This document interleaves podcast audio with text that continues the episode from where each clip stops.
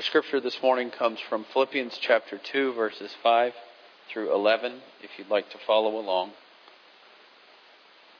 Adopt the attitude that was in Christ Jesus. Though he was in the form of God, he did not consider being equal with God something to exploit, but he emptied himself by taking the form of a slave and by becoming like human beings. When he found himself in the form of a human, he humbled himself by becoming obedient to the point of death, even death on a cross. Therefore, God highly honored him and gave him a name above all names, so that at the name of Jesus everyone in heaven and on earth and under the earth might bow, and every tongue confess that Jesus Christ is Lord, to the glory of God the Father. This is the word of God for us, the people of God. Thanks be to God. This Sunday, we end our sermon series that we have been journeying or thinking about what it means to be the church as we've looked at the good, the bad, and the ugly of the church because we know that in a Christian community, because we are imperfect people, we are brought together. And that doesn't always lead to great things and good things unless we work at it. Unless we're attentive at who we are, and unless we're attentive to who we are, and to who we serve, and to who we choose to follow with one another.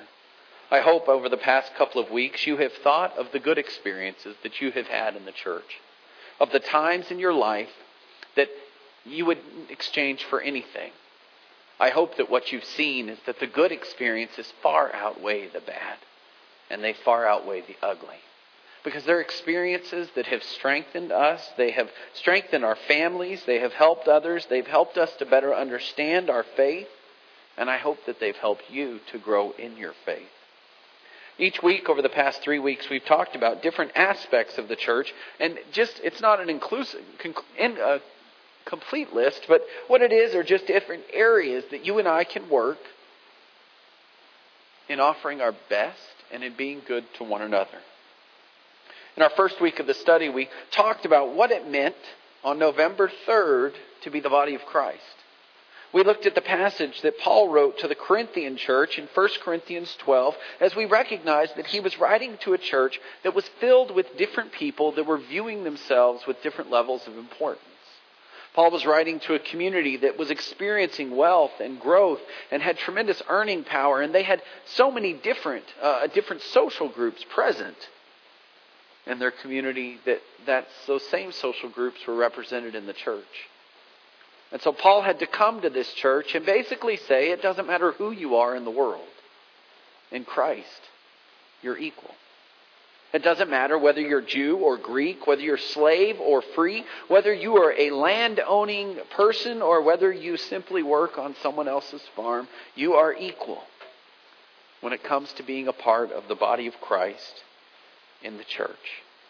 And so, for each of you to do the work of God, you must recognize that each is part of the body.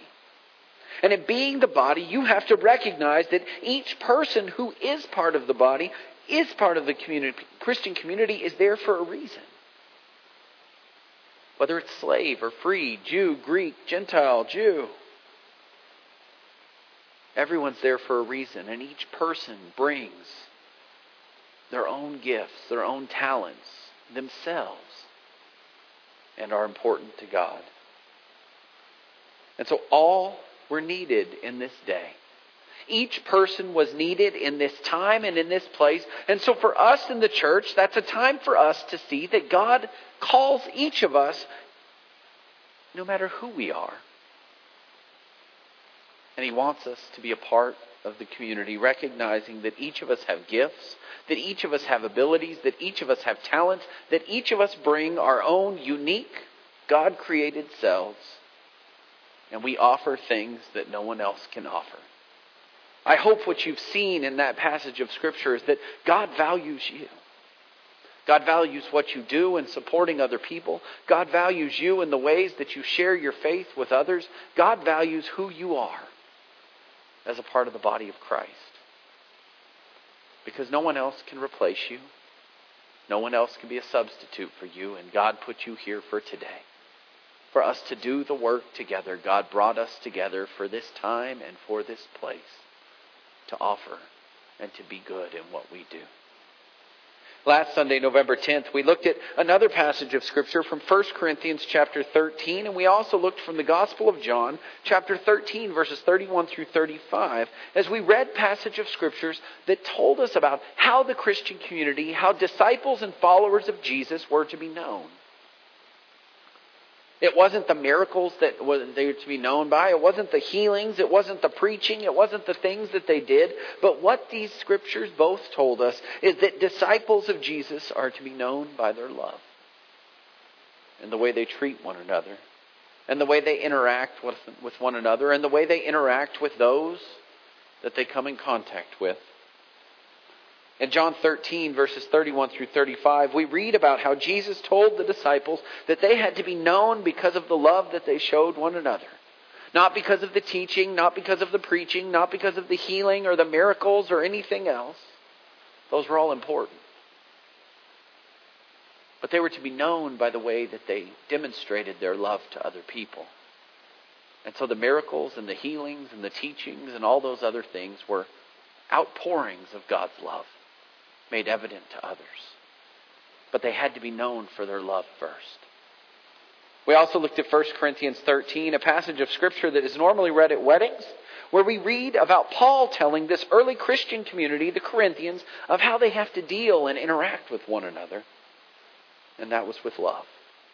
And so basically, what he said is that their community of faith and our community of faith must be built upon and centered upon the love of God because everything else has the potential to fade away. And so, in a church that's good, loves the foundation. Because everything else fades away. The makeup of the church, when times are going good, can fade away. The people in a church, they fade away, we move away. The feeling in a church can fade away. Everything can fade away, except the only constant. And that's the love of God. And so, what Paul is saying to each of us is you have to ground yourself in love. You have to make the foundation of your faith, of your practice, of your relationships the love of God.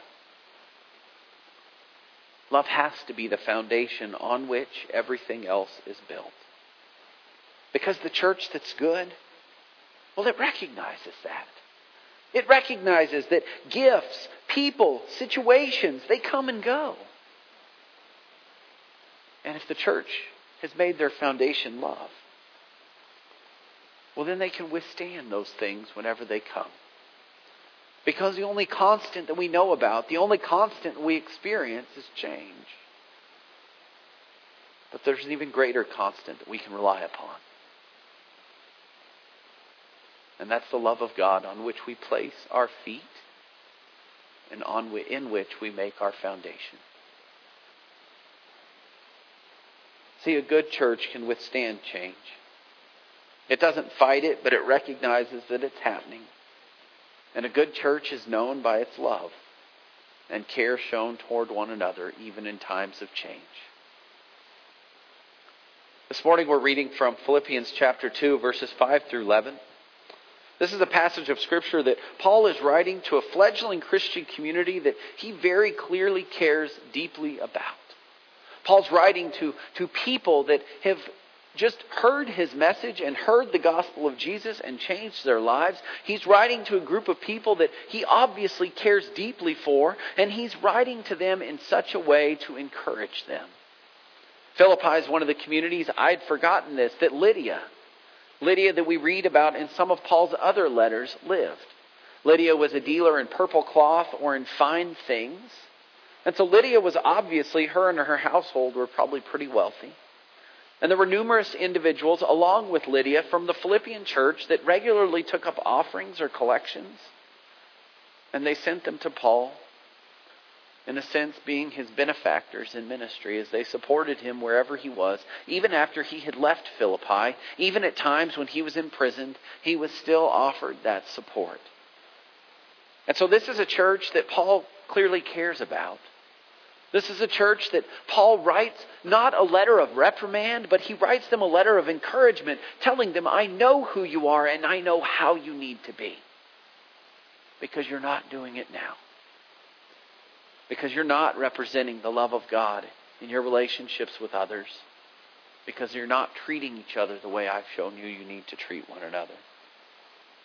And so this morning, I want us to think about how easy it is for us to offer our bad and our ugly instead of the good when we come together. Whether it's in worship or study or fellowship or service, the temptation, because we said earlier that we were imperfect people, sinful people who are brought together because of the love of God. Well, our temptation is for us to approach each of these areas worship, study, fellowship, as well as any other area that you can think of with the idea that it's all about me.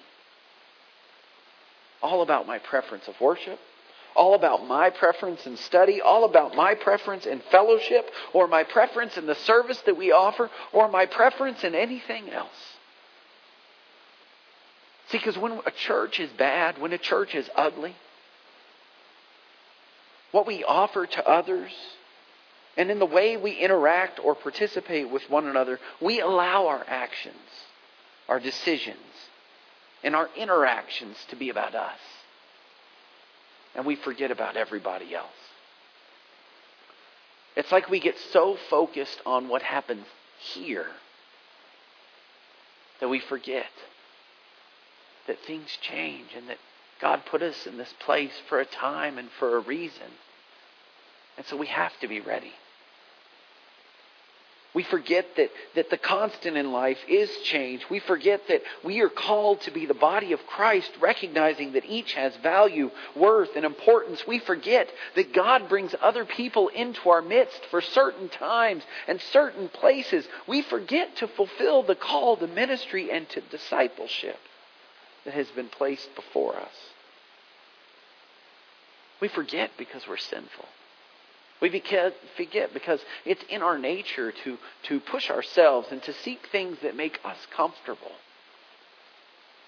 But see, when we're good, when we offer our best, when we create experiences and stories that change people's lives, stories and experiences in which our lives are changed, we act differently.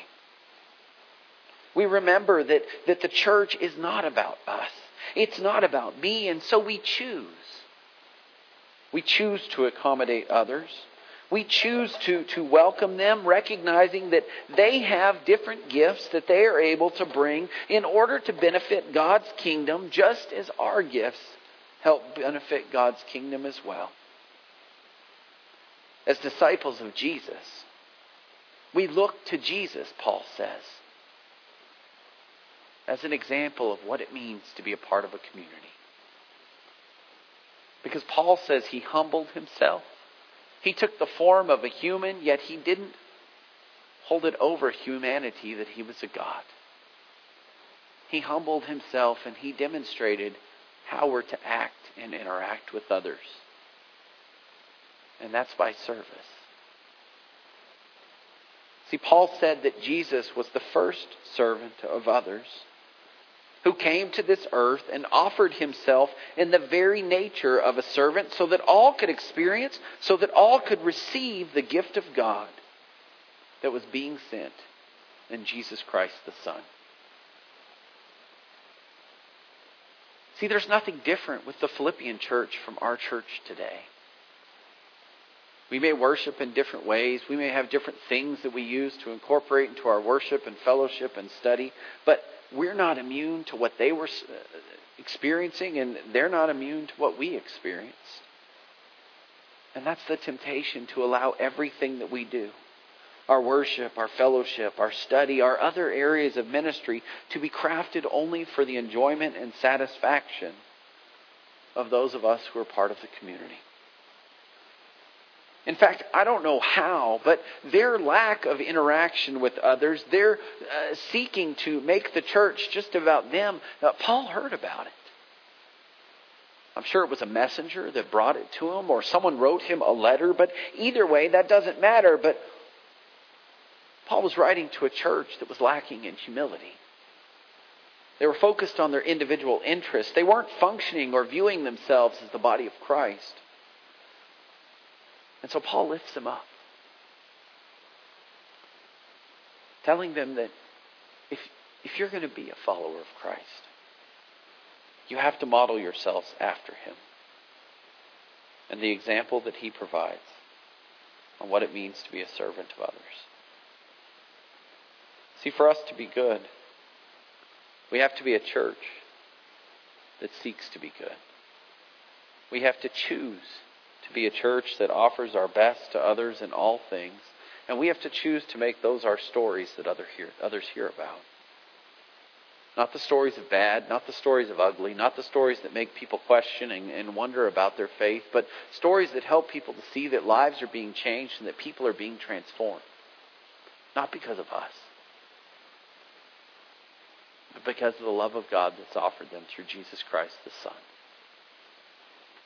And so for us to be good, we have to recognize that each one of us, you have to recognize that each of you have value. And you bring something to this church, to this body that nothing no one else can. You bring gifts that none of us have. And you make us complete. Because each of us bring something of equal importance to contribute to the body of Christ. Because Christ died for all of us. God equips each of us in our own way according to our own talents.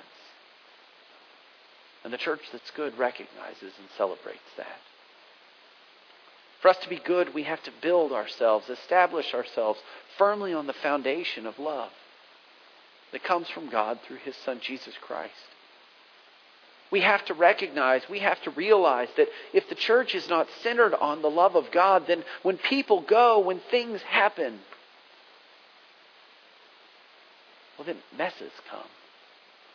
Ministry's lost. Focus is, is gone.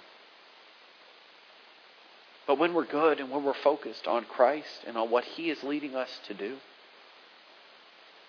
well, then we can handle the change. It may not be easy, but at least we have our focus. And we have direction on where we need to go and who we need to be as a community together. And then, last, today, for us to be good, we have to recognize that the church is for all of us. It's not just about my choice of what I want. It's not just about my preference of how I like to do things. But it's about our preference together recognizing and realizing that whenever we come together, if we honor one another, God works and speaks, and the Holy Spirit is present. And our lives are changed. The temptation is great. It's easy for us to be bad. It's easy for us to be ugly. But if we choose to be good, God works in ways that we can't imagine that we can't fathom, that we can't understand. Because we're placing our feet firmly in His love. Because we're focusing our eyes on Him. And because we're joining together as His people to do and serve and be who He wants us to be as His church and as His community of faith as we seek to be the body of Christ in this time and in this place. Amen.